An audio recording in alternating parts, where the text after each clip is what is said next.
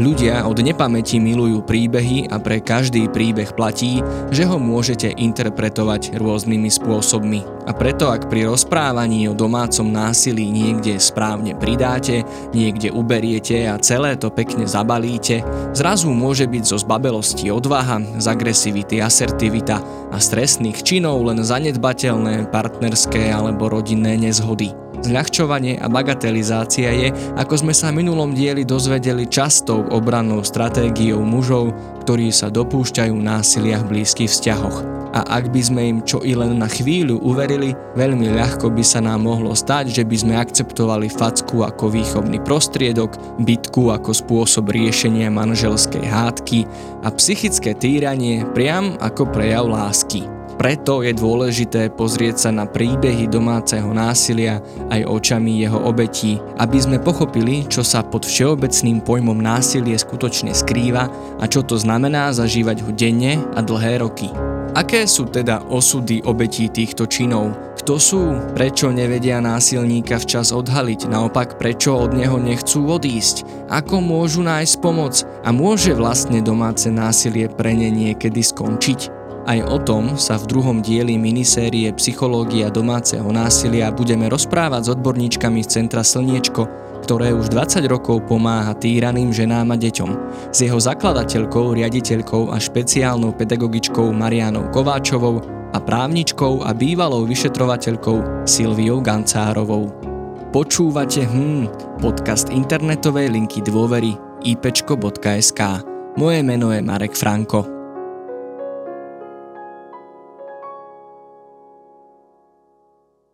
Tak ja ešte raz vítam v štúdiu Marianu Kovačovú, PhD, dobrý deň. Dobrý deň. A doktorku Silviu Kancárovú, dobrý deň, vitajte. Dobrý deň. My sa budeme dneska rozprávať o obetiach. Minulý týždeň sme sa rozprávali o páchateľoch.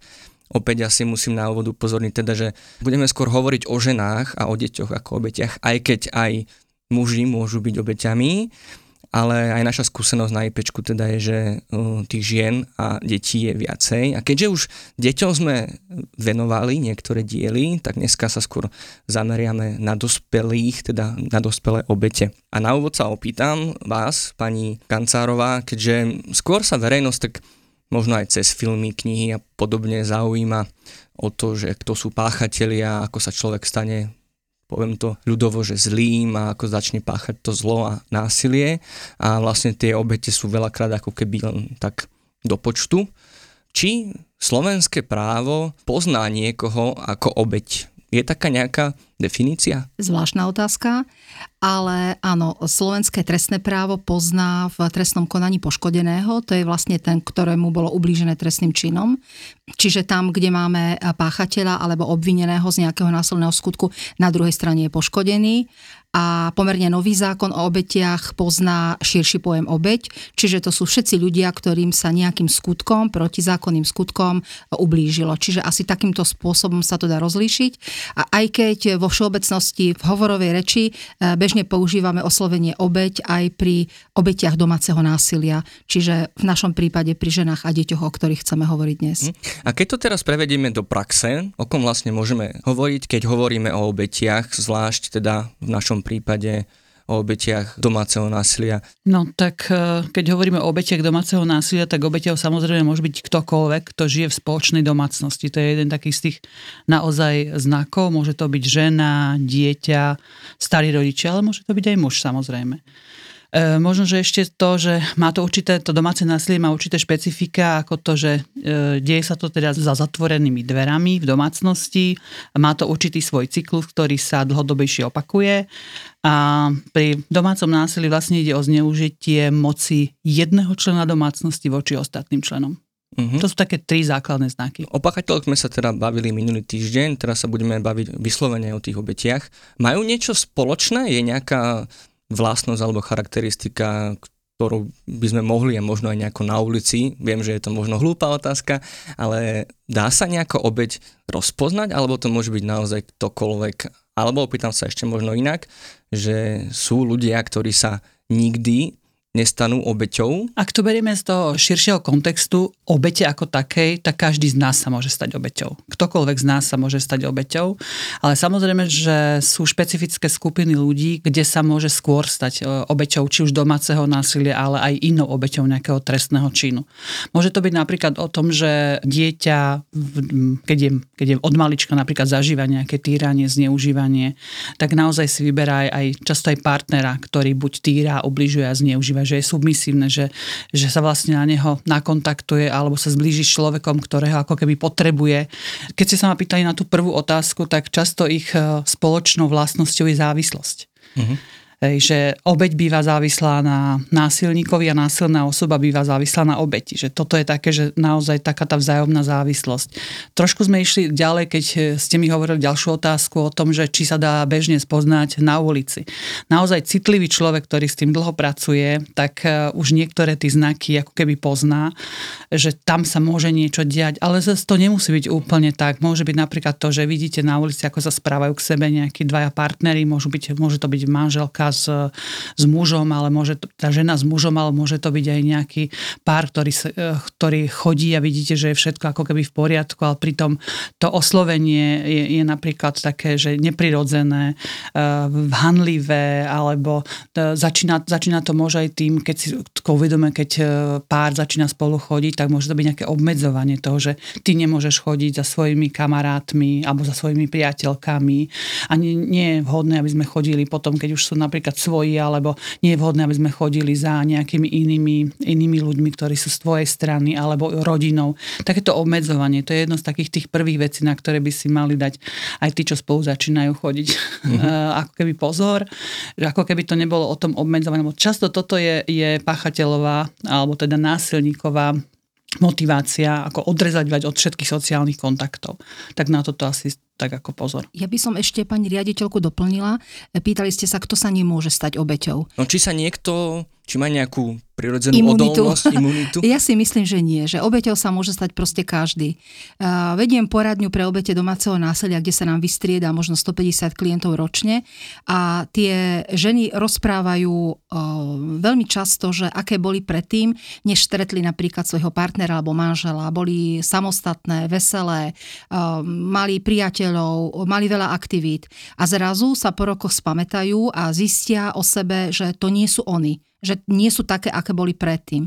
A kladieme si otázku, prečo, že čo sa stalo a vysvetľujú mi, že z veľkej lásky sa začali e, meniť, lebo on si to želal, odpísali kamarátky, lebo si ich neprijal, nenavštevovali rodinu, nikam spolu nechodili, prebrali model správania jeho, ktorý im nanútil model možno trávenia voľného času, ktorý si on želal, lebo ho milovali, lebo mu chceli vyhovieť a zrazu sa po rokoch ocitli v takých osídlach, že zistili, že to nie sú vlastne oni. Stali sa submisívnymi, mm-hmm. poslušnými, začali o sebe pochybovať, začali uh, byť byť presvedčené, že nič nedokážu, nič nemôžu, hoci predtým podnikali alebo mali veľmi náročnú prácu a toto všetko s nimi robí násilie ten človek uh-huh. sa proste takto zmení. Čiže aj veľmi dominantný, aj možno sebestredný, aj veselý človek sa môže stať obeťou násilia z rôznych dôvodov. Keď sa zamiluje, keď robí ústupky kvôli niečomu alebo kvôli niekomu a zrazu sa zmení jeho povaha, zmení sa jeho okolie a on sa ocitne v osidlách násilia a už sa mhm. väzie. No k tomuto mechanizmu sa hneď dostaneme. Ja sa ešte opýtam možno tak opäť naivne, ale chcem naraziť na istý stereotyp, že keď sa povie obeď domáceho násilia, prvá myšlienka, ktorá mi napadla je žena úzkostná, depresívna, bezbranná, akoby taká, že až neakčná, alebo teda, že um, taký nejaký typ vlastne akoby mi naskočí v hlave, že takto by tá žena mala vyzerať, samozrejme možno akoby s nejakými modrinami a podobne tak to vyzerá obeď, alebo aj inak môžu vyzerať obete? No toto je presne ten stereotyp, kde si to každý ako keby myslí, že nevie ani zatelefonovať e, niekam o pomoc, že si nevie poradiť, že je naozaj to žena, ktorá nemá žiadne sebavedomie a nedokáže nič sa pohnúť ani krok urobiť bez toho, aby ju násilník nejakým spôsobom neatakoval alebo nekontroloval. Samozrejme, že sú aj takéto prípady, ale často sú to napríklad lekárky, mhm. učiteľky, starostky. Sú to vysoko postavené manažerky, ktoré doma zažívajú naozaj obrovské peklo. A zažívajú to, čo, že sú frustrované, že dostávajú miesto lásky, ktorú by mali dostať, ako keby násilie. Takže naozaj je to vo všetkých kruhoch. Hej? A naozaj máme často veľmi vysoko postavené ženy, ktoré zažívajú doma násilie. Tu je možno otázka, že prečo sa to deje že prečo z toho neodídu. A k tomu teda rovno ideme, že už ste to trošku naznačili, že ako to môže začať, ale poviem možno naozaj k tomu začiatku, alebo ako vôbec môže vzniknúť násilie, respektíve, či je ho možné odhaliť včas a zastaviť. Dá sa to rozpozorovať, alebo je to naozaj také plíživé, že sa zrazu akoby až po rokoch si uvedomíme, že vlastne toto, v čom žijeme, v čom žije tá obeď, že to vlastne je ten násilný vzťah. Veľmi často je to tak, ako hovoríte, že po rokoch si to uvedomíme, že po vojne je každý generál, ale sú aj určité momenty, kedy by sme si to uvedomiť mohli, ale sú tu okolnosti, pre ktoré si to uvedomiť nevieme alebo nechceme. Čiže ak žena e, žije v takom rodinnom prostredí, kde násilie je bežné, kde sa jej uh, otec neúctivo správa napríklad k mame, kde sú škaredé nadávky na matku a dehonestácia matky na bežnom poriadku, prípadne otec nechodí ďaleko pre nejakú facku, čo sa týka výchovy rodiny a detí, tak uh, tam tá hranica toho, že čo je vhodné a nevhodné v partnerstve je veľmi nízko nastavená. Mm. Žena, kde sa rodičia chovajú uh, k sebe úctivo, kde si vedia E, nezhody vydebatovať napríklad pri stole, aj keď sa pohádajú, ale nenadávajú si, nie sú tam bitky a je, e, je to rodina, kde raz má pravdu jeden, raz druhý, tak pre takúto dievčinu alebo pre, takú, pre takéhoto človeka z tejto rodiny je nejaké násilné správanie sa v partnerskom, v počínajúcom partnerskom vzťahu nepriateľné. Ale pre dievča, ktoré toto doma videlo a zažívalo, možno aj uteka z takej rodiny preč práve preto, aby sa tomu vyhlo, je všetko, čo je o jednu facku menej lepšie. Čiže ja sa klientok pýtam, že ako to na, začalo, ako ste sa zoznámili, ako sa k vám váš manžel a partner choval. Ona mi aj povie, že bola obmedzovaná, že sem tam jej dal nejakú facku, ale ospravedlní ho, bol opitý, alebo možno som mala mať tú sukňu kratšiu, alebo som možno mala sa niekam inám pozrieť. Čiže e, ľudia, ktorí zažívali násilie v tom rodinnom prostredí, si to vedia ospravedlniť a tá naozaj tá hranica pre to, čo je nepriateľné pre nie je veľmi nízko klientky mi povedia, viete, o, moja matka bola bytá ako žito, my sme utekali z domu, takže keď mi dal jednu facku pred svadbou, tak som si povedal, že to je nič.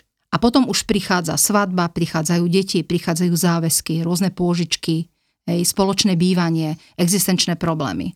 A to sa už veľmi ťažko priznáva, že žijem v násilnom vzťahu, lebo priznať si to znamená pochopiť, že to musím riešiť a riešiť veci, keď som doma na materskej s 220 eurami, keď ma rodina nepríjme, alebo je to tam ešte horšie ako u mňa, je to veľmi ťažké. Hej. A zase, ako som už povedala v prvom svojom vstupe, ženy, ktoré sú aj dominantné, aj schopné, menia svoje správanie už aj tým, v čom žijú, tým, že, sú, že chcú vyhovieť. Veľakrát nechcú pred okolím zlyhať, že si proste vzali takého partnera. Niekedy mi klientky povedia, že celá rodina ju odhovárala a ona si proste postavila hlavu. Takže sa hambí priznať, že má doma nasilného partnera. Čiže to sú skutočnosti, ktoré ovplyvňujú to správanie. A potom samozrejme rodíme sa rôzni. Niektoré ženy sú submisívnejšie, jemnejšie, citlivejšie, iné sú dominantnejšie, že si to nedajú a z tých vzťahov vycúvajú. Ale mnohé priznajú, že tie signály videli, ale nechceli ich riešiť alebo ich nepovažovali za dôležité. Pani Kováčová, keď pani Gancarová vravela o tej rodinnej skúsenosti, je pravidlom, že obete domáceho násilia v dospelosti sú obeťami alebo svetkami domáceho násilia aj v detstve, alebo sa to môže stať aj niekomu bez tohto, bez tohto zážitku? Samozrejme, že sa to môže stať aj bez, e, niekomu bez tohto zážitku. Na druhej strane, e, jak sa hovorí, že to, čo v detstve dostaneš alebo nedostaneš, to sa ti nejakým spôsobom premieta aj do dospelosti. Aj známy je výrok to, že Leopold je plný týraných detí, to znamená, že im nikdy nikto nepomohol a tým pádom sa preniesla uh, to, násilie, tá agresia z ich vlastného detstva aj do ich vlastných rodín alebo teda do okolia, pokiaľ takéto niečo nebolo spracované a nikto to nikdy nezastavil. Takže to je spôsobené vlastne takouto dlhodobou traumatizáciou toho dieťaťa. A naozaj sa stretávame aj v eh, zariadeniach, kde k nám prichádzajú deti a pozeráme sa ako keby retrospektívne na ich ďalší život, tak eh, často si vyberajú práve partnerov, ktorí sú násilní a opätovne sa v tom kruhu ako keby ocitajú.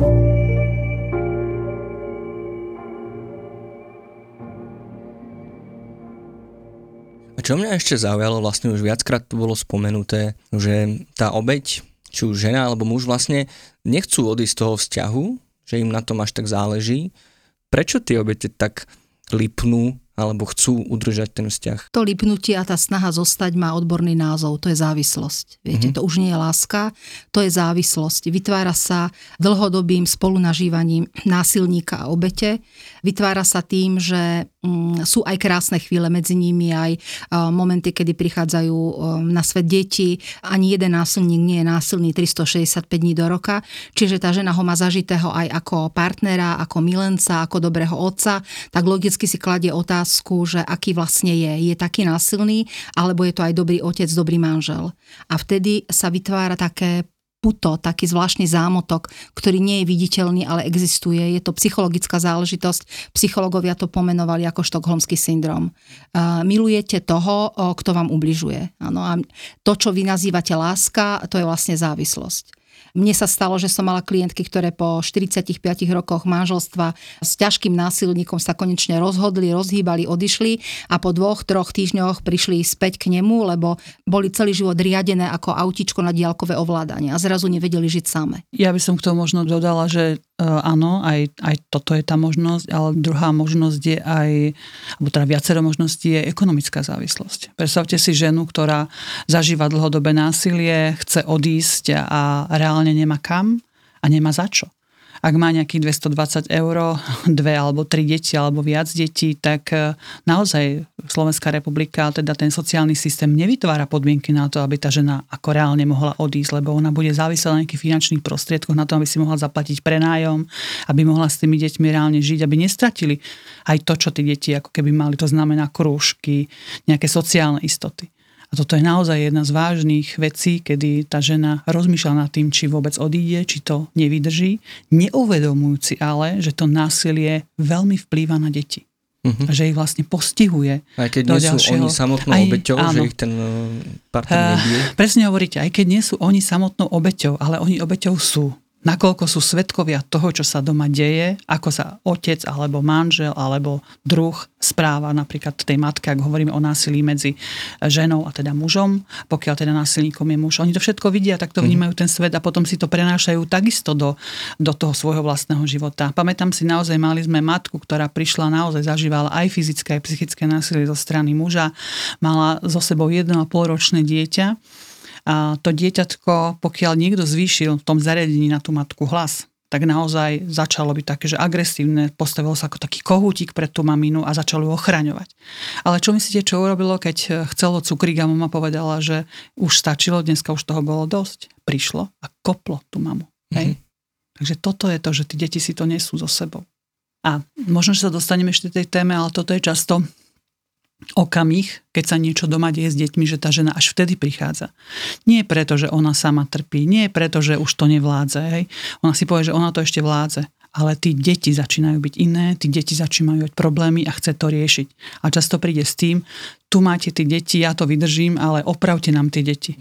A to sa opraviť nedá. Hej, pokiaľ sa tie vzťahy neupravia a pokiaľ naozaj nebudú bezpečí. Teraz tu zaznelo, že aspoň tak som to pochopil, že to násilie začne v tom vzťahu až po rokoch, keď e, naozaj ako keby už sú tí partneri, že uh, už stabilní partneri s vytvoreným nejakým zázemím a vtedy pomaličky začne nejaké to obmedzovanie, nejaká prvá facka a takéto veci, že deje sa to až vlastne, až keď je tam taký silnejší ten vzťah, alebo sa to môže odohrať aj vlastne aj v, akoby v zárodku tých vzťahov. Nebýva pravidlom, že prvé príznaky násilia prichádzajú až po svadbe alebo po upevnení vzťahu.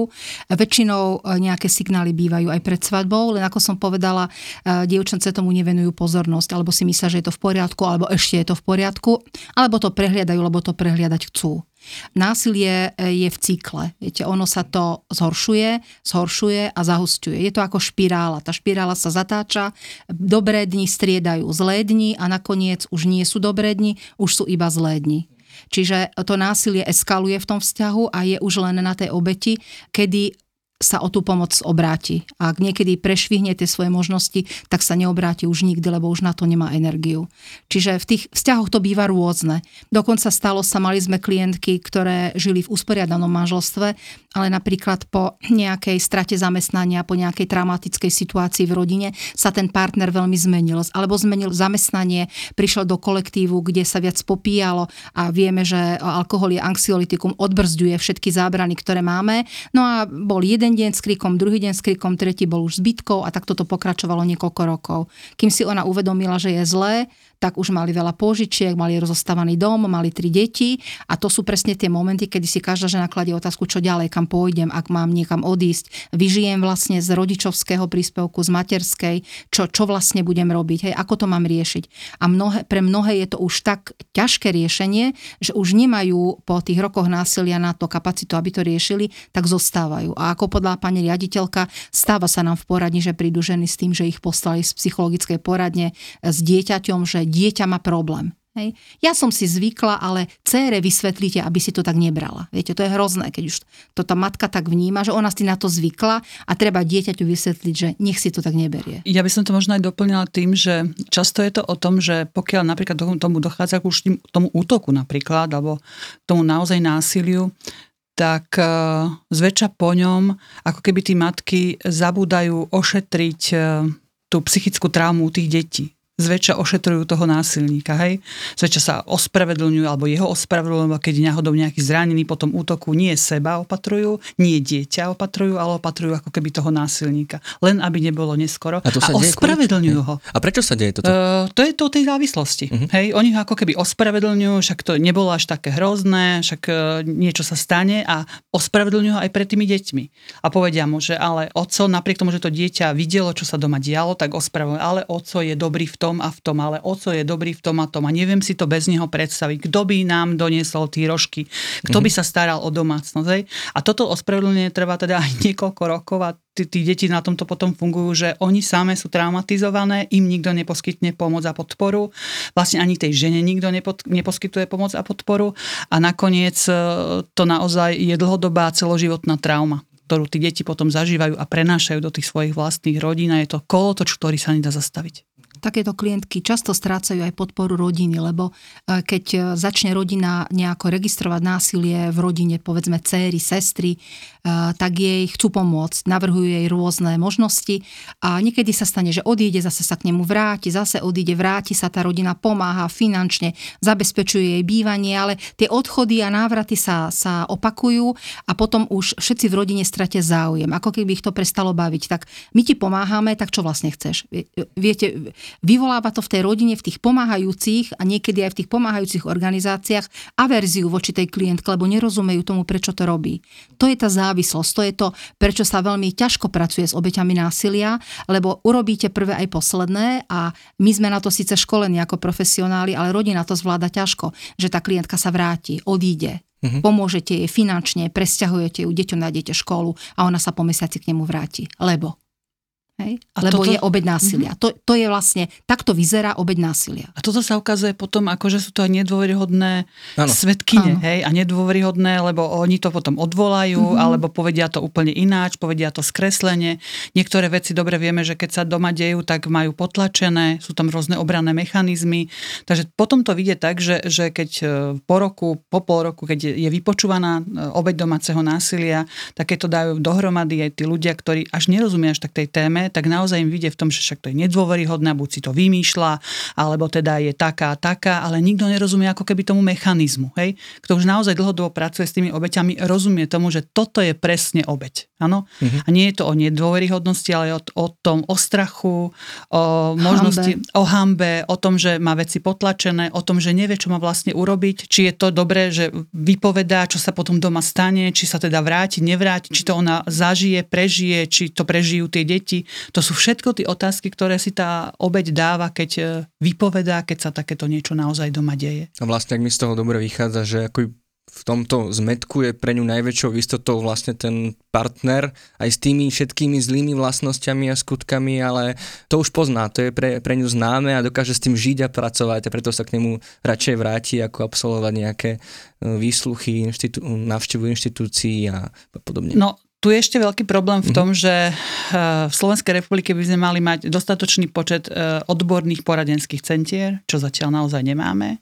Potom bezpečných ženských domov, ktoré teda majú aj nejaké európske štandardy, to znamená, že naozaj nie len priestorové, personálne, ale aj dostupnosť 24 hodinov a teda aj bezpečnosť. Je ich naozaj na Slovensku veľmi málo, je ich 6, takže tu nemôžeme hovoriť o nejakom systéme, ktorý by podporoval všetky možnosti, tak aby tí ženy naozaj reálne boli mohli využiť a boli im dostupné. A toto je ten problém, ktorý najväčší máme. A ďalším problémom je, že síce máme inštitút vykázania, ale o tom by som teda chcela, aby hovorila skôr pani doktorka Gancarová, ale nemáme k tomu napojené služby. A toto keď sa neudeje, e, keď čím skôr to nepríjmeme, že inštitút vykázania bude napojený na sociálne služby a na podpor, na poradenstvo, na právnu pomoc, tak dochádza k tomu, že naozaj tá žena sa skôr vráti, mm-hmm. skôr poprie všetko, čo sa dialo, vydrží to nejakým spôsobom a alebo teda nevydrží a dopadne to fatálne. Ja zvyknem hovorievať, že najväčší nepriateľ obete domáceho násilia je jej vlastná psychika. Násilie pôsobí na tú psychiku ženy tak, že vlastne prestane veriť sebe a prestane vnímať realitu tak, ako tá realita skutočne beží. Čiže ona vidí tú, tú jedinú záchranu a toho jediného chudáka v tom násilníkovi. Hej. E, má výčitky svedomia, že sa chce s ním rozviesť, že ho nechá doma e, opitého, samého. E, väčšinou ženy, ktoré bojujú s tým, či sa rozviesť, odísť, dať trestné oznámenie, u nás poradní plačú, lebo majú výčitky svedomia, že, že ho opúšťajú alebo či nerobia niečo zlé jemu a stále majú taký ten idealistický, takú idealistickú túžbu, aby sa s ním dohodli. Vedia sa s ním chcem dohodnúť, ja mu všetko nechám, len nech ma nechá ísť. Viete, tam, tam je zlý ten, ten názor, náhľad, pardon, náhľad na ten reálny svet. S násilníkom sa nemôžete dohodnúť. Keby sa s ním vedela dohodnúť, nebola by u nás poradni. Hej. Mm, tak, prejav, nie, tak on nie je násilníkom. Samozrejme, prejav toho násilníka je ten, že sa s ním nedohodnete nikdy, pretože on robí všetko preto, aby tomu človeku ublížil, čiže tam nejde o žiadnu dohodu. Ale tie ženy to tak majú. Keby som sa s ním mohla dohodnúť, keby, keby pochopil, že mu nechcem zle, keby to jeho rodina pochopila, bolo by mi ľahšie to, čo s nimi urobí násilie za celé tie roky, to je zmena ich psychiky. Preto sa oni zmenene pozerajú na svet, zmenene vnímajú tú realitu a preto sú nesmierne ťažké klientky. A preto ich aj niekedy odmieta rodina, preto sa s nimi ťažko pracuje v trestnom procese. Príslušníci policie s tým majú problém, lebo ju majú trikrát ako poškodenú a trikrát zmení výpoveď, koho by to nenaštvalo. Viete, a dokazovanie v trestnom konaní na Slovensku ešte nie je tak nastavené, aby sme to, že sa žena takto správa, prirátali k jej vlastne plusom, my to priradíme k jej mínusom. Ak má niekto chrípku, tak má horúčku a boli ho celé telo, je to prejav diagnózy. Ak je niekto obeťou domáceho násilia, tak to sa správa takto. Áno. Ale v trestnom procese je to nedôveryhodný svedok. Ešte stále je to tak otočené ako keby hore nohami. Opäť sa nám deje, alebo teda mne osobne v hlave, keď tak rozprávame o tom, ako tá obeď sa radšej vráti k tomu násilníkovi, že zabúdam si predstavovať vlastne, čo to násilie je. Že naozaj, že o čom sa rozprávame, že prečo vlastne chceme, aby domáce násilie bolo čo najviac eliminované a že vlastne prečo to môže končiť často až e, fatálne, teda smrťou niekoho z tej rodiny alebo tých partnerov. Viete nám povedať, že čo je to násilie? Čo znamená v vašej optike práce s takýmito obeťami bitka, facka, týranie? Ako si to predstaviť? Až takto naozaj, že mne stále blíka taká predstava nejakej školskej bitky, akože mm-hmm. deti v škole, no poklopčia sa a, a nič sa nedeje. Ale toto je myslím, že niečo úplne iné. No, toto je úplne niečo iné a rozmýšľam nad tým, že akým spôsobom to približiť úplne najjednoduchšie. A napadá ma jedna vec, že e, ja som v takej dlhšej dobe, ešte predtým, ako som vôbec e, začala, alebo teda už som teda začala s touto témou pracovať, tak som bola na návšteve u známej. A pili sme kávičku, deti, mala dve deti vtedy ona už, a tí deti sa hrali v obývačke, ako všetko bolo krásne vyupratované na môj štýl, až, až veľmi, hej, že až také sterilné. A deti sa hrali, mali rozhádzané hračky. My sme pili kávu a rozprávali sa o tom, ako sa máme. Ona bola vtedy na materskej a ja som sa teda akože dozvedela, čo nové a v, zrazu boli nejaké pol štvrtej a stalo sa niečo, čo mne bolo úplne že neprirodzené. Zrazu z ničoho nič deti začali zbierať hračky, začali všetko upratovať, ukladať, ako keby v strede nejakej hry, viete, keď sa hráte a máte dobrú zábavu, vám niekto utne. Začali všetko upratovať, všetko muselo byť na svojom mieste, všetko e, ako keby boli taká nervozita tam panovala a hovorím, čo sa deje? Som sa pýtala, že čo sa robí? Niekam idete alebo čo sa nie? Príde domov muž. A všetko musí byť tip-top. Hej? To znamená, že deti museli sedieť vo svojej izbičke, hrať sa nesmeli, hračky nesmeli byť e, rozhádzané, e, v obed, alebo teda také ten, ten neskorší obed musel byť už na stole, pripravený, e, prihriatý tak, ako to má on rád a všetko muselo byť tip-top. Naozaj. Toto bolo také, že som si povedala, aha, tak tu je niekde ako dosť problém. Potom on prišiel teda domov, naozaj prišiel, poprechádzal všetky izby, ako to vyzerá, ale ani jedného toho člena tej rodiny nepochválil, ale našiel inak položený tanier, inak položenú lyžičku, inak položený pohárik. Hej? A to bol, ten, to bol to, čo si treba uvedomiť. Násilník, násilná osoba si vždy niečo nájde.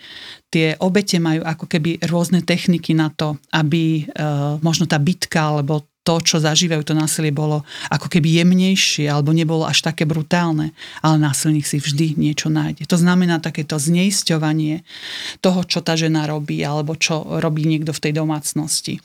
Zosmiešňovanie, ponižovanie, toto sú vlastne to, čo musíte zažívať. Teraz si predstavte, že to máte každý deň a každý deň máte na to byť pripravený, že vám niekto povie, a to teraz nemôžem do eteru povedať, ty neviem čo uh-huh. a tak ďalej. A toto na vás pôsobí veľmi devastačne vnútorne, hej? že si začnete neveriť. Napriek tomu, že ste boli perfektná e, učiteľka, podnikateľka, lekárka, tak začnete o sebe pochybovať začnete vnútorne rozmýšľať na tom, že kde vy robíte chybu alebo prečo toto sa vám deje, že niekde ju musíte robiť a hľadáte sám sebe chybu a niekedy ju hľadáte roky, rokúce, že kde tá chyba ako keby je.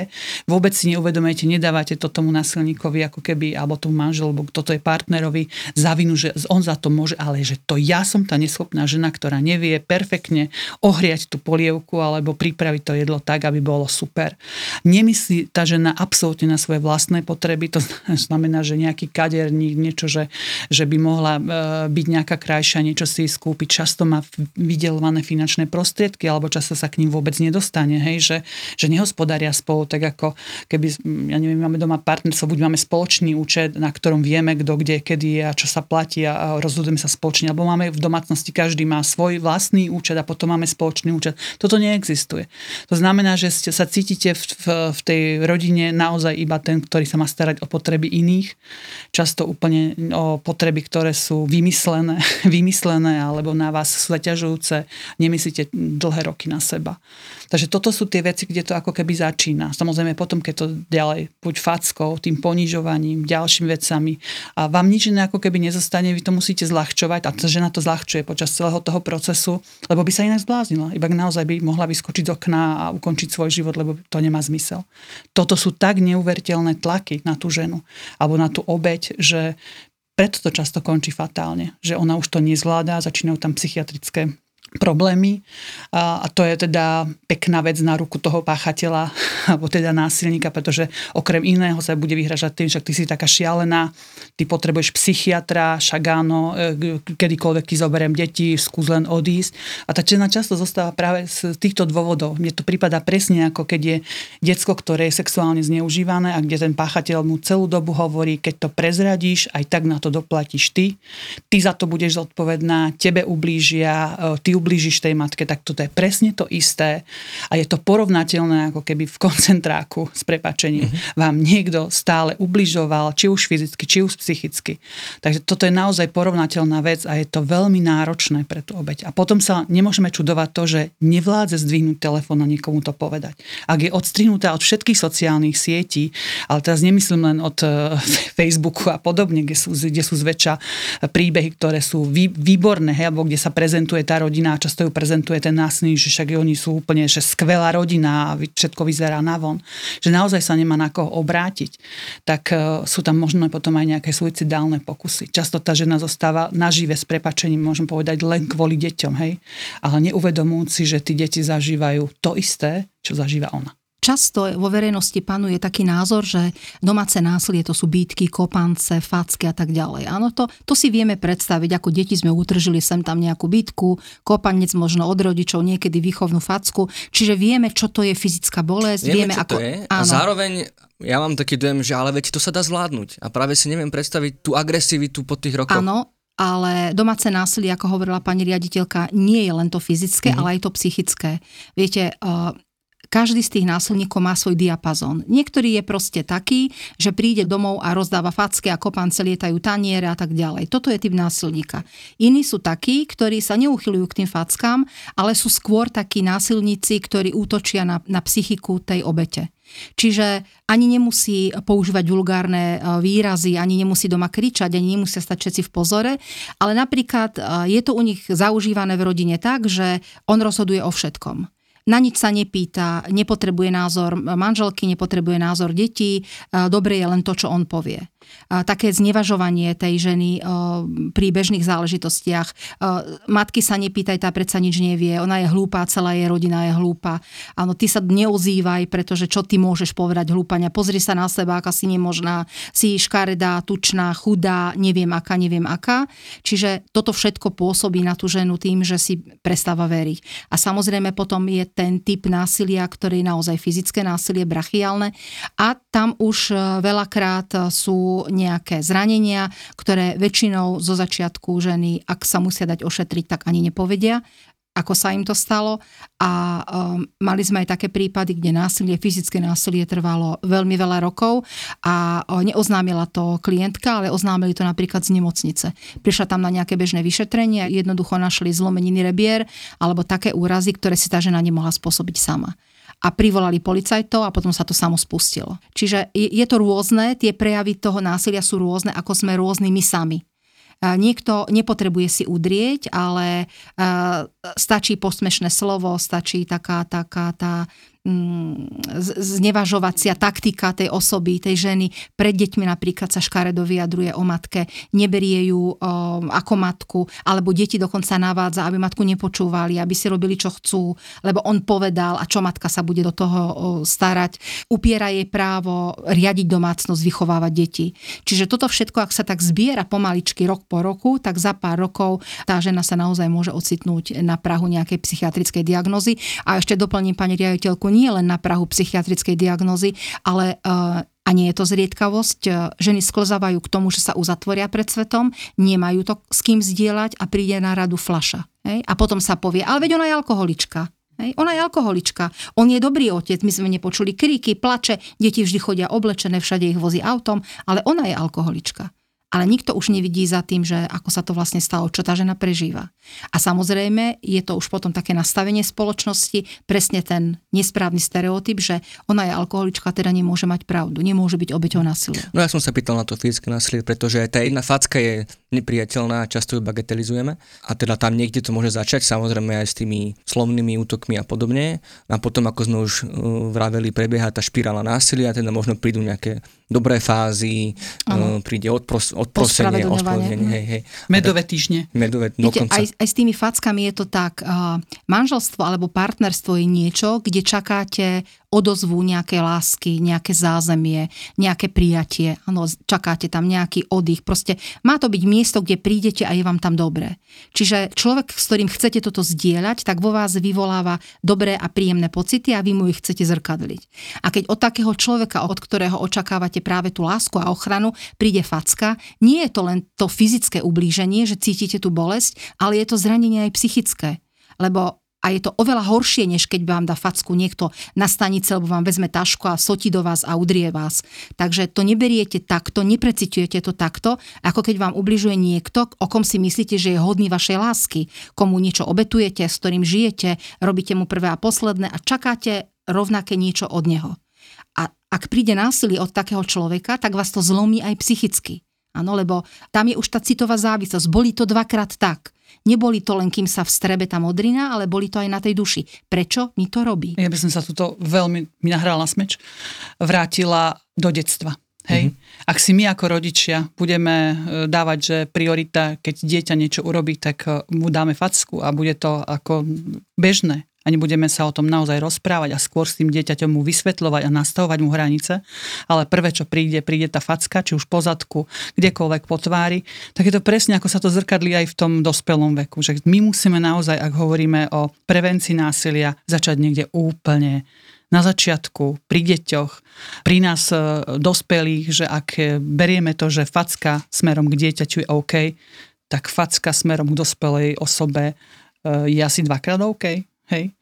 Toto niekde my musíme nejakým spôsobom začať zdieľať, rozmýšľať nad tým v rámci prevencie, robiť takúto osvetu, že facka voči dieťaťu.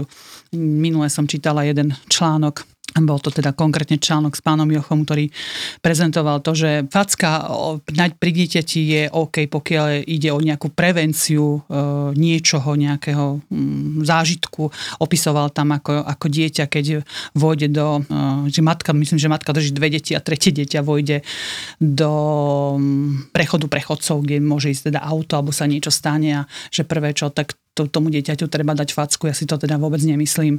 To dieťa treba možno, že dobrať do náručia a porozprávať sa s ním, že to nebolo OK, že každý normálny rodič bude strašne rád, keď sa takéto niečo nestane a je to jeho chyba, keď to dieťa niekde, niekde nejakým spôsobom toto urobí. Ale o tom, že tomu dieťaťu treba o tom sa porozprávať, že je to nebezpečné, ale facka nič nezachráni. Skôr je to zlyhanie v tej výchove. Tak ako je to zlyhanie tu, dospelého človeka voči ďalšieho, tak toto je zneužitie emocia, podľa mňa zlyhanie rodiča ako takého.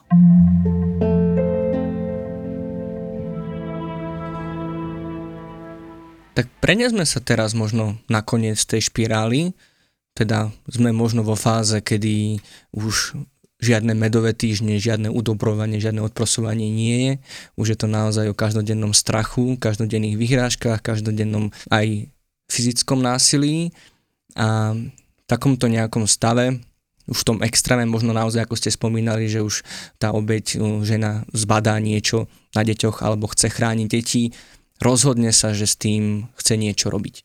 Ako prebieha práve, ale ako by mohlo, malo a ako prebieha v realite práve to riešenie, že možno takto nadhodím, že keď zavolá políciu. Vyrieši sa to? Príde k riešeniu? E, my v poradne zažívame e, dve také situácie.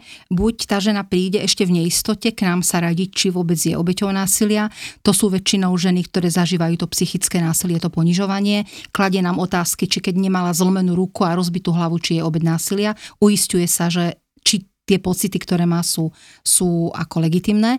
Alebo prídu ženy, ktoré k nám odošľú policajti, alebo sú v štádiu, že chcú ísť na políciu a prídu sa poradiť, ako to majú urobiť. A vtedy um, myslím si, že taký um, najväčší motivačný faktor ženy, že sa rozhodne to riešiť policiou, je strach o život svoj alebo o život dieťaťa.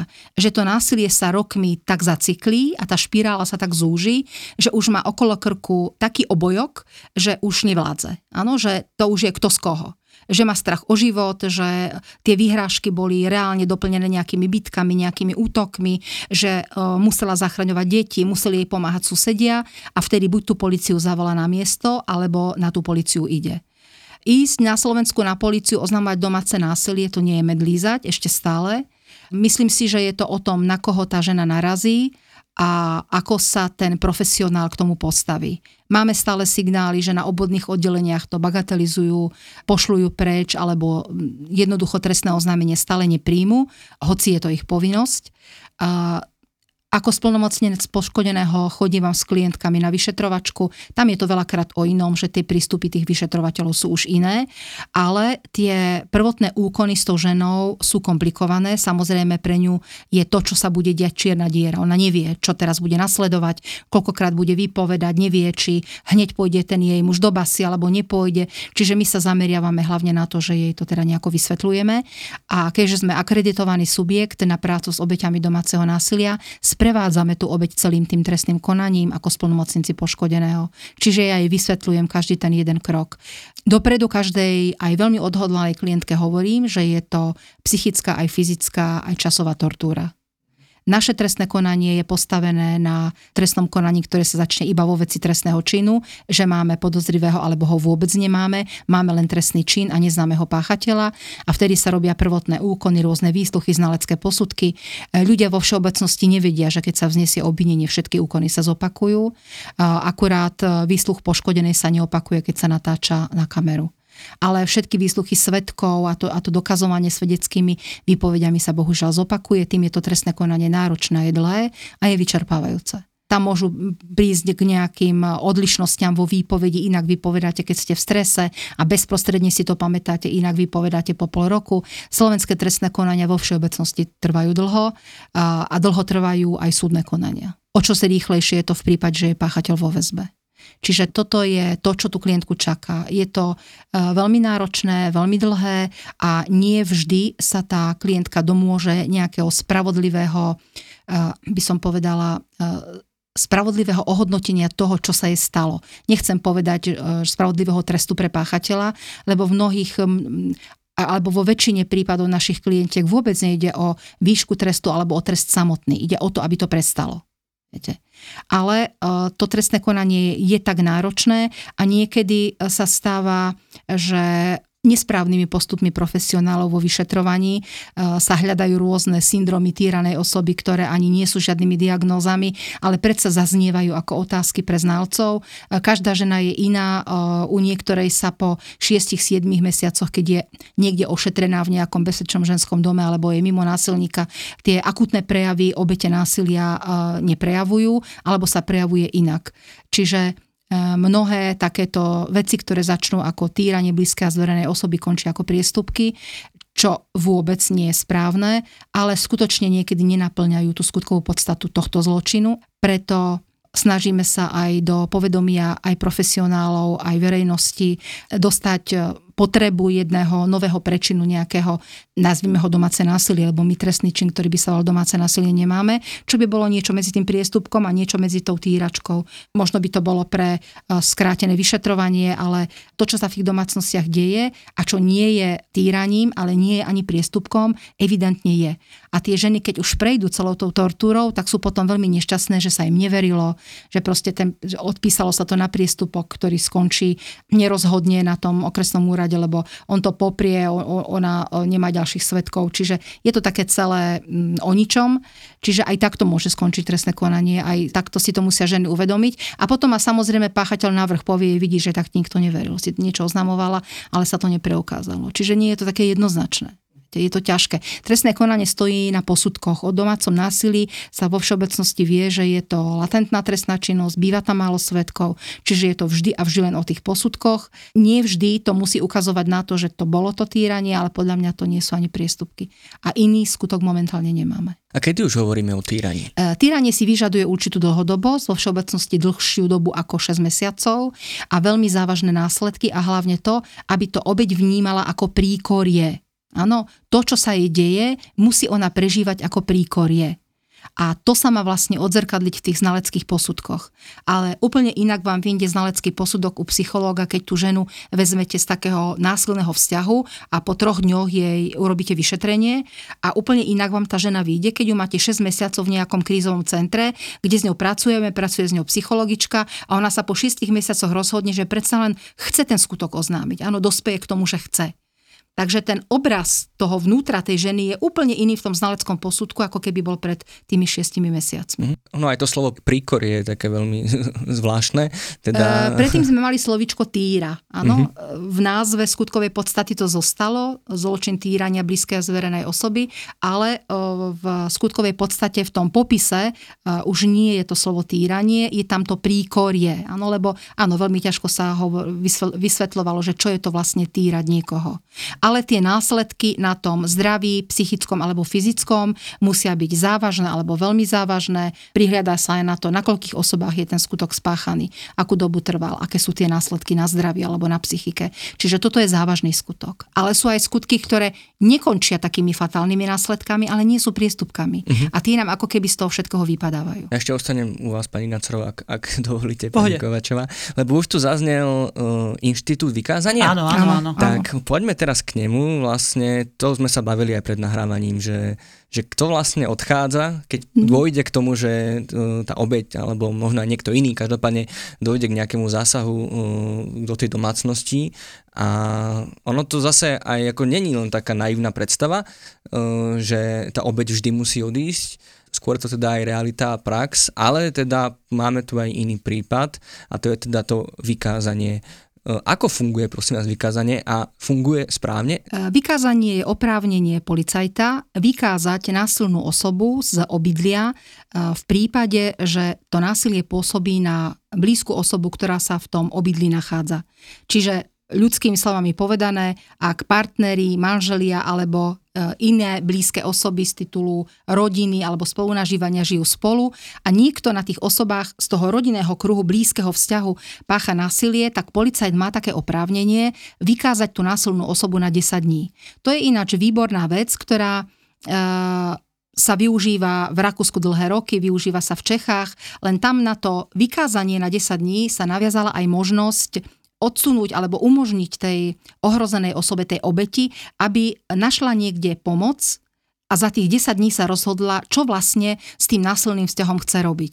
Pretože samotné vykázanie znamená len toľko, že tá násilná osoba musí odísť z toho prostredia. Je jedno, že ten dom aj výlučne vlastní. Je jedno, že nájomná zmluva je na tú násilnú osobu. Dôležité je, či je to spoločné obydlie a dôležité je, či je tam násilie. Ak toto policajt posúdi, vykáže ho administratívnym úkonom z toho obydlia a poučí ohrozenú osobu, že má 10 dní na to, aby sa buď nakontaktovala na nejakú organizáciu, ktorá jej pomôže, poradí, alebo aby sa rozhodla za tých 10 dní, čo chce s tým násilným vzťahom robiť. Či chce v tom ako keby vykázaní pokračovať, alebo si myslí, že to stačí na ponaučenie toho násilníka a myslí si, že keď sa vráti, že všetko sa dostane ako do poriadku.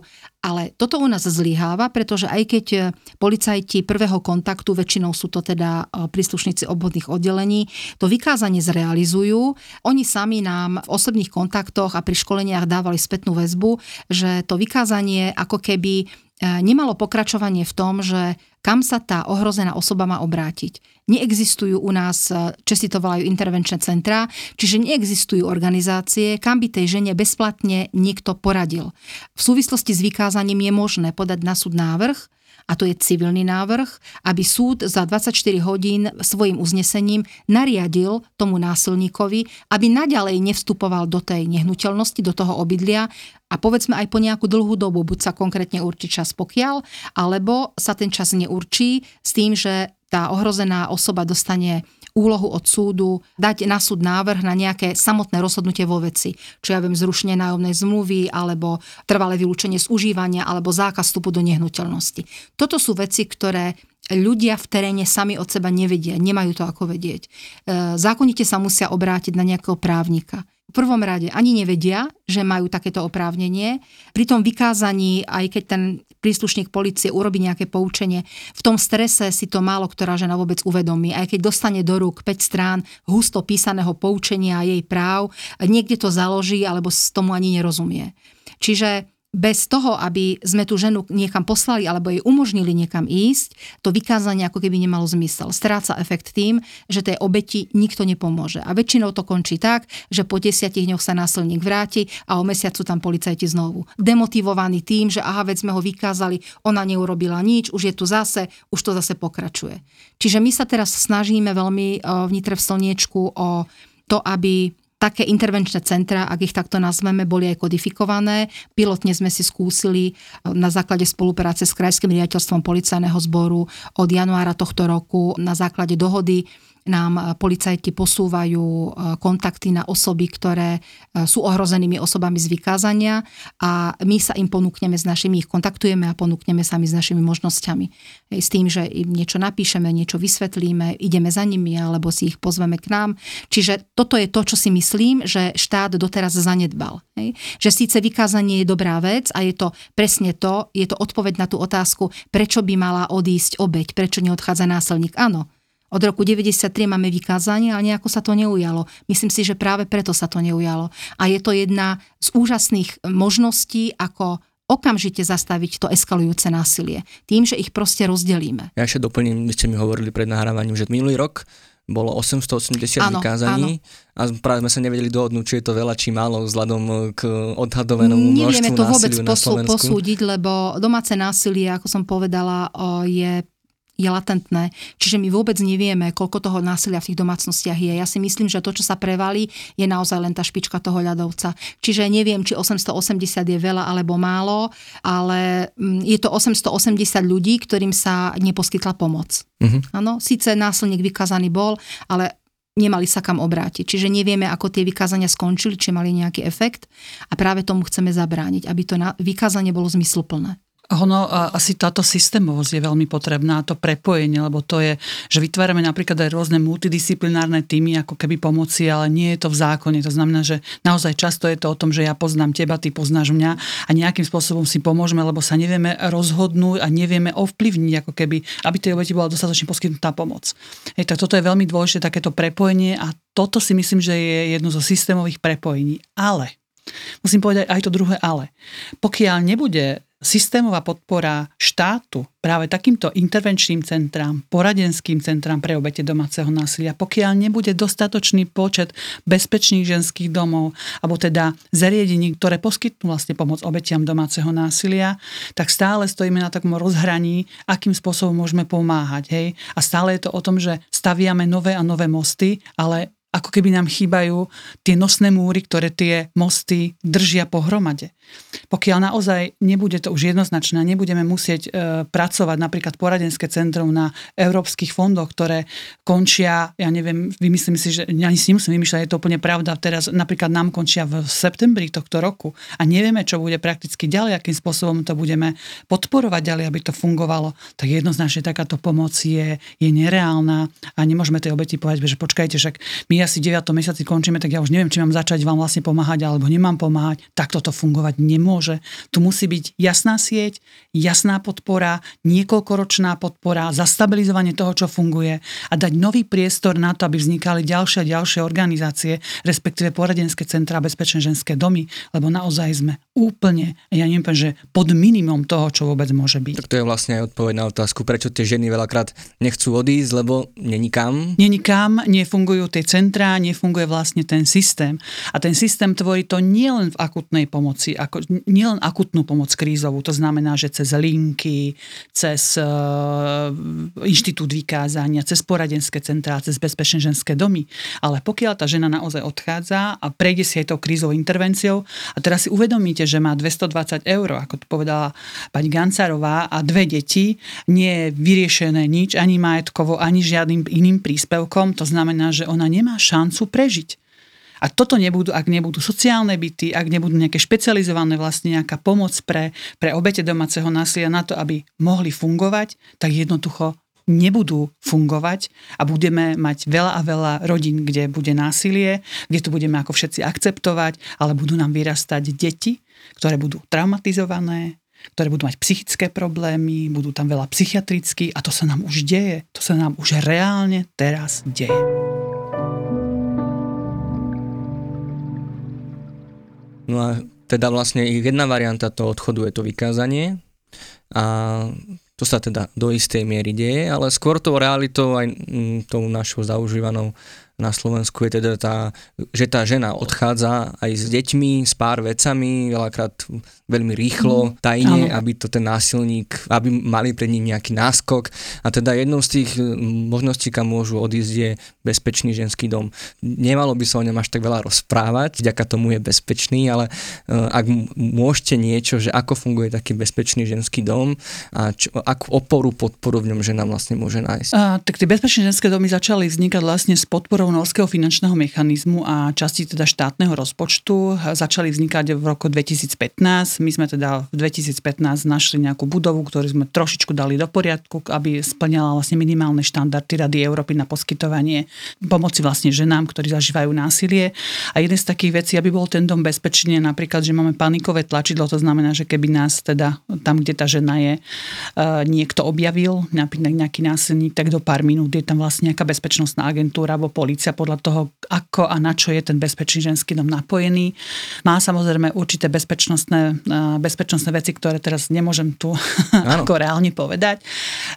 Je na utajenom mieste, to znamená, že keď sa tam poskytuje sociálna služba, tak nikde nevidíte miesto, kde by, kde by bolo zverejnené to miesto, kde sa takáto pomoc poskytuje. Výhodou takéhoto bezpečného ženského doma alebo tých štandardov je, že funguje 24 hodín denne. To znamená, že 24 hodín denne dostanete naozaj odbornú pomoc. Kedykoľvek vlastne môžete aj tú klientku ako keby prijať. Sme napojení vlastne na políciu, takže tiež komunikujeme, pokiaľ sa nejaká žena stratí alebo niečo, že či náhodou nie je u nás. A takýchto bezpečných ženských domov je takýmito štandardami je 6. Ďalšia vec, ktorá je veľmi dôležitá pri bezpečných ženských domov, že tam funguje aj niekto, kto pracuje s dieťaťom. Hej?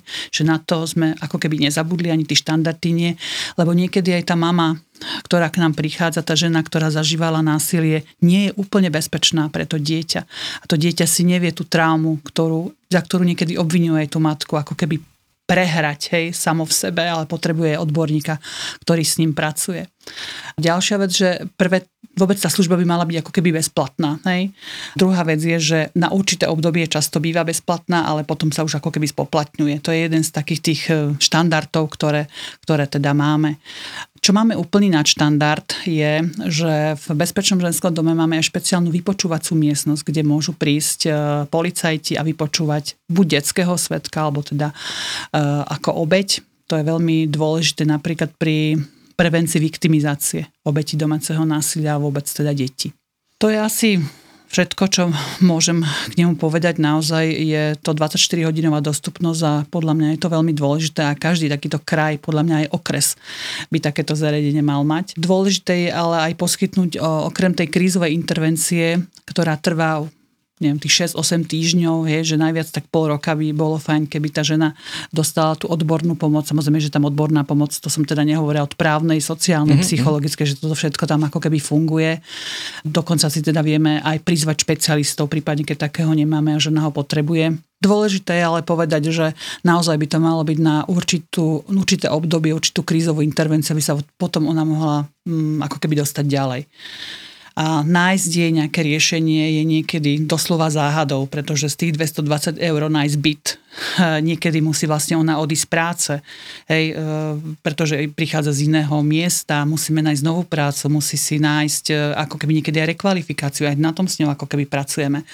Takže tá, tá cesta oslobodenia sa od toho násilníka je pomerne dlhá a náročná a bohužiaľ veľmi málo podporovaná smerom zo štátu alebo aj obci. A je vôbec možná, spomínali ste, že na tom príklade, že máte to mm-hmm. panikové tlačidlo, že, teda, že násilníci sa nechcú zmieriť s tým, že ich tá žena opustila, alebo ešte, že ich možno nahlasila na polícii a podobne a teda majú potrebu sa stiť, potom uh, viem, že je aj uh, trestný čin prenasledovania, teda, že oni aj možno po odsedení trestu vlastne sa opäť snažia s tou ženou, teda ju nejako nájsť, mm-hmm. alebo minimálne ju teda len prenasledovať prenasledujú a takto ju vlastne zastrašujú. Takže moja otázka skoro na záver znie, že či končí vôbec niekedy domáce násilie a či sú také príbehy, kde naozaj došlo k tomu, že uzavrela sa táto etapa života a tá žena, tá obeď, už akákoľvek obeď mohla začať žiť nový život, alebo naopak proste je to skúsenosť, ktorá sa s obeťami nesie celý život. Je to ťažká otázka a nie je na ňu jednoznačná odpoveď. Máme klientky, ktorým sa podarilo z násilia vymaniť a začať nový život a treba majú od toho partnera pokoj. Ale sú klientky, a to sú najmä obete takého psychického týrania, kde aj keď si to partner odsedel, tak neprestali ju prenasledovať, vyhľadávať, ničiť jej život e, cez deti. Bohužiaľ, e, naša legislatíva sa ako si nevie vysporiadať s tým, že keď je e, otec násilný na matku, je stále otcom a má právo na stretávanie sa s deťmi, čiže to je ďalšia veľmi široká téma, čiže to, akým spôsobom komunikuje s deťmi o matke, ak, aké scény vyvoláva pri odovzdávaní detí matke a tak ďalej, čiže to sú také neurologické body a niekedy doslova má, riešime prípady, že žena sa musí presťahovať na druhý koniec republiky, len preto, aby sa mu aspoň vzdialila, ale stále žije v tom strachu, že sa niekde objaví, že ju proste niekde nájde. Mám aj také skúsenosti, že keď si taký psychopat našiel ďalšiu obeď, tak dal tej našej klientke proste pokoj. Hej? Ale pokiaľ si tú obeď nenašiel a, a mal v sebe tú zlosť, takú tú, tú túžbu sa jej mstiť, tak ju rôznymi spôsobmi prenasledoval a tam nie sú účinné ani žiadne súdne zákazy, že sa k nej nesmie približovať na 10 metrov, lebo bude stať 11 metrov a vykrikovať jej. Áno, niekde bez svetkov, keď pôjde večer do práce alebo z práce, hoci čo, zastrašovať ju, alebo sa jej ukazovať spoza strom. Už len to, že ho uvidí, je hrozné. Čiže na toto e, sme ešte nenašli liek, čo s tým robiť. Čiže veľakrát to násilie nekončí nekončí a, a žena s ním musí žiť ďalej. Ale nejakým spôsobom um, darmo prídete na policiu a poviete, viete, bojím sa, lebo on o týždeň vyjde z väzenia.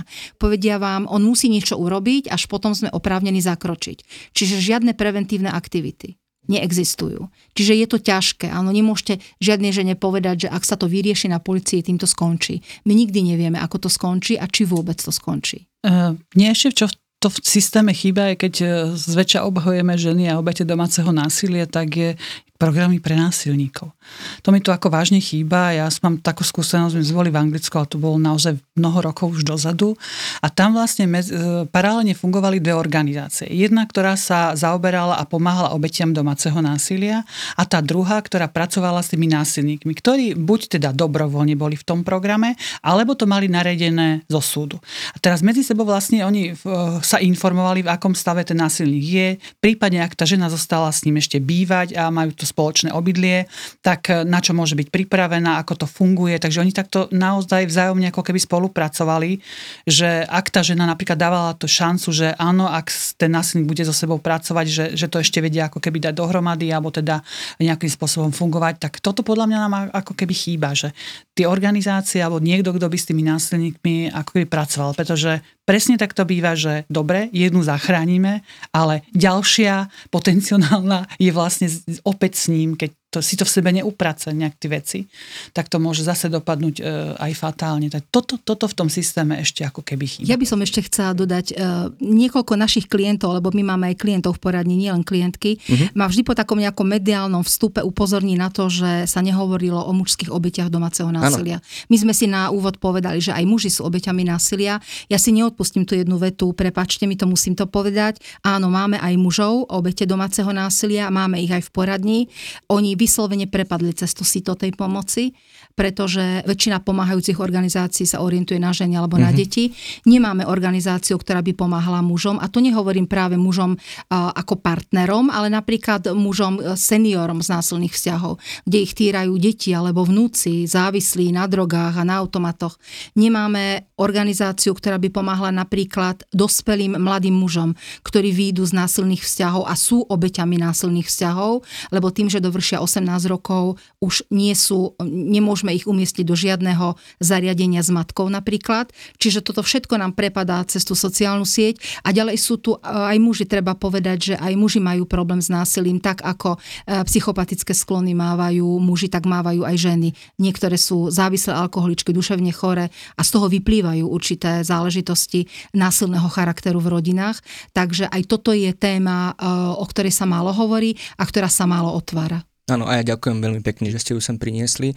Takže už iba na záver, ako pomôcť obetiam domáceho násilia, alebo možno aj akéhokoľvek násilia, či už mužom, ženám, alebo aj deťom, máte nejakú užitočnú radu pre poslucháčov a poslucháčky? A, tak e, určite, keď som e, niekde v strede v rámci násilia, tak by som asi mal nejakým spôsobom zareagovať, ale zareagovať tak, aby mne samotnému samozrejme nebolo ublížené, sú rôzne možnosti, ako zareagovať, či takéto násilie aj anonymne e, nahlásiť, aby som sa náhodou nedostal do nejakej možnej násilnej situácie.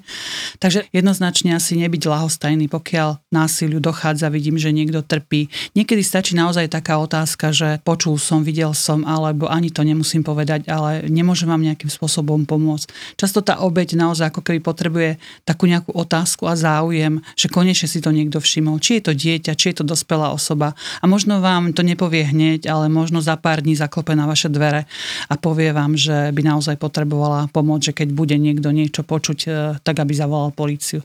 Naozaj niekedy je to taký ten záujem nás všetkých, e, keď niekto požiada o pomoc, tak pokiaľ ja sam neviem, tak e, viem sa dozvedieť napríklad na www.bezmodrin.sk alebo www.zastavmenásilie.sk, kde sú organizácie, ktoré naozaj s násilím pracujú.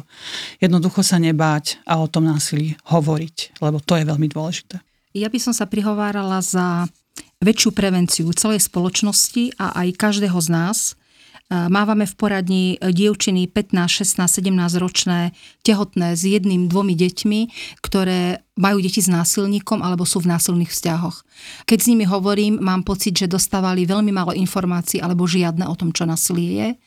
Prihovarala by som sa za to, aby sa viac a verejne vo verejných prostriedkoch telekomunikačných, komunikačných hovorilo o tom, čo sú príznaky násilia, ako sa prejavuje násilník, aby e, si dievčatá mohli uvedomiť, s kým chodia, komu dávajú svoju dôveru, aby sa viac dokázali orientovať v tom. Myslím, že v súčasnej dobe sa na to absolútne nedáva nejaký dôraz a tiež si myslím, že by mali byť lepšie informované o tom, ako sa chrániť napríklad tehotenstvu. Mladé dievčatá idú do vzťahov, do partnerstiev bez týchto základných informácií a potom veľmi ťažko niekomu, kto je s 220 eurami s jedným dieťaťom, vysvetľujete, že by mala od násilníka odísť, že to pre ňu nie je dobré a tak ďalej a tak podobne. Viete, tam, tam už, už tie vzťahy vznikajú. Čiže okrem toho, čo povedala pani riaditeľka, veľmi sa prihováram aj za to, aby aj štát prevzal svoju nejakú rolu za to, za tú informovanosť, za tú nejakú kampaň, za tú, za tú prevenciu ohľadom násilia a násilného správania. A ja možno ťa len zakončím, teraz mi zase nahrala na smeč. Kedy treba začať s prevenciou? Úplne od malých detí a napríklad jedným výborným programom, je, ktorý sme vytvorili, je preventívny program Kozmo a jeho dobrodružstva na www.kozmové dobrodružstva. Tam si nájdete naozaj aj ako rodičia môžu pracovať s deťmi na to, aby správali sa nenásilne, aby vedeli riešiť konflikty a identifikovať násilie. Super, tak ďakujeme veľmi pekne za informáciu a ďakujem veľmi pekne za rozhovor Mariane Kovačovej a Silvii Gancarovej z Centra Slniečko. Ďakujem ešte raz. A my ďakujeme za ďakujeme pozvanie. za pozvanie. A ja už len na záver dodám, že pomoc vždy existuje a ak ste obeťou alebo svetkom domáceho násilia, obráťte sa na naše linky dôvery ipčko.sk, dobrá linka a krízová linka pomoci, kde vám poskytneme podporu, pomoc a ďalšie dôležité informácie o tom, čo môžete robiť v takejto situácii.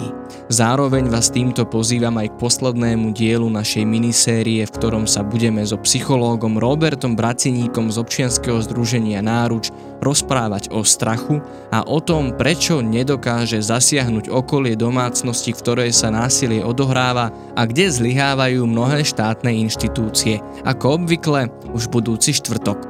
Podcast HM pre vás pripravujú dokumentarista Marek Franko, psychológovia Marek Madro a Lenka Nemcová a špeciálna pedagogička Zuzana Juráneková. Nájsť a počúvať ho môžete pomocou podcastových aplikácií či na webe alebo YouTube kanály IPčka. Ak sa vám naša práca páči a chceli by ste nám pomôcť, môžete tak spraviť zdieľaním na sociálnych sieťach alebo finančne cez platformy Patreon a Darujme či prenájmom nášho štúdia. To je na teraz všetko, ďakujeme, že nás počúvate, tešíme sa na vás o týždeň. A dovtedy nezostávajte sami.